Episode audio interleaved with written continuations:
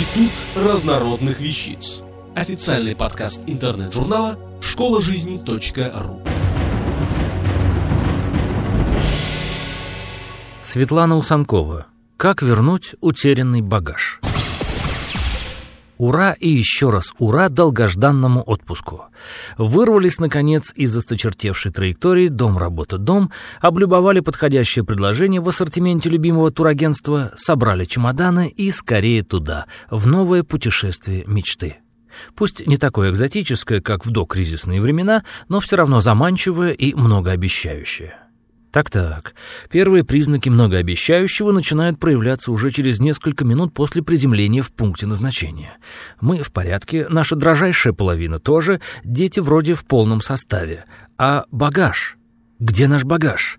Ах вы, производные от всех букв великого русского алфавита, так раз так вас и ваш элитный сервис. Вам за что деньги платят? Позвать мне сюда начальника аэропорта немедленно. Чш, гражданин, не нервничайте, успокойтесь, без паники, пожалуйста. Произошло небольшое недоразумение, но будьте уверены, все образуется. Потерянные вещи почти всегда возвращаются к своим владельцам. Сейчас разберемся. Давайте по порядку. Скажите, вы перед полетом догадались снять с чемоданчиков бирки, оставшиеся от прежних поездок? А то из-за них иной раз вся путаница и выходит. В любом случае сотрудник авиалинии, оформляя багаж, должен был заменить их новыми. Ну вот, видите, вы отлично помните, что именно так он и сделал. А на новой бирке вы имя и контактные данные на каком языке указали? На русском? Надо было и на английском тоже. Это ведь совсем не сложно. Бирочка могла оторваться и потеряться. Девочки, давайте-ка поднимем базу данных. Возможно, при регистрации или погрузке произошел компьютерный сбой.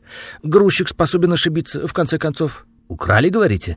Интересная версия, конечно, но, по-моему, наименее вероятная из всех. Он, что ли, с золотыми застежками у вас был? Или с надписью «Сокровища инков»? Почему потенциальные воры должны были положить глаз на него, а не на другие? И вообще, вы на соседние транспортеры заглядывали? Одновременно с вашим самолетом могут разгружаться еще несколько. И тележку с вашим чемоданчиком, да и не только с вашим, кстати, случайно откатили в другую сторону. Не нашли?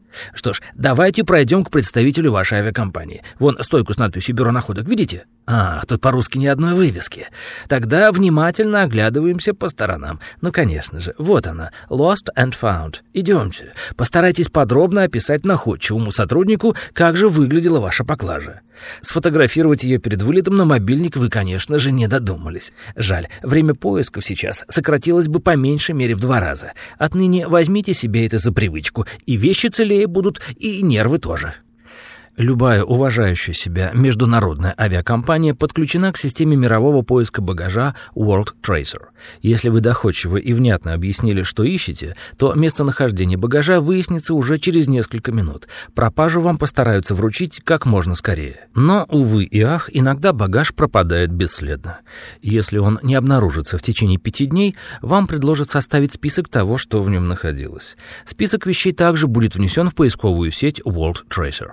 Их розыск по всему миру отводится двадцать один день. На двадцать вторые сутки багаж официально признается утерянным. Вы вправе требовать за него компенсацию. Пассажиры, прибывшие с рейсом авиакомпаний США или стран Евросоюза, могут рассчитывать на сумму размером вплоть до тысячи евро.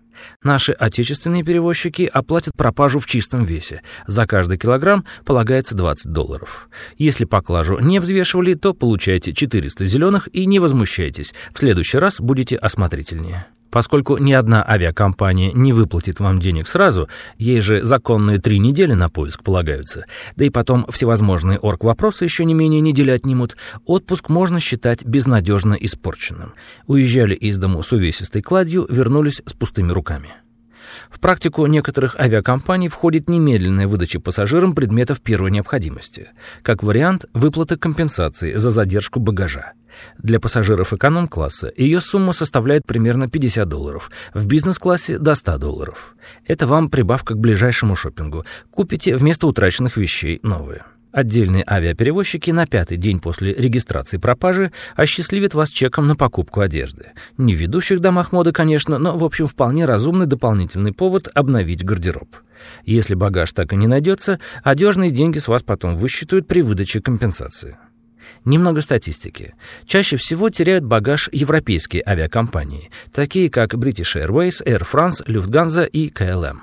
Из каждой тысячи их клиентов около шестнадцати к концу перелета не досчитываются своих чемоданов. И не потому, что там сервис на низком уровне. У этих гигантов очень много транзитных рейсов, а при таком раскладе ответственность за утрату багажа несет последний перевозчик, даже если фактически виновата компания-партнер.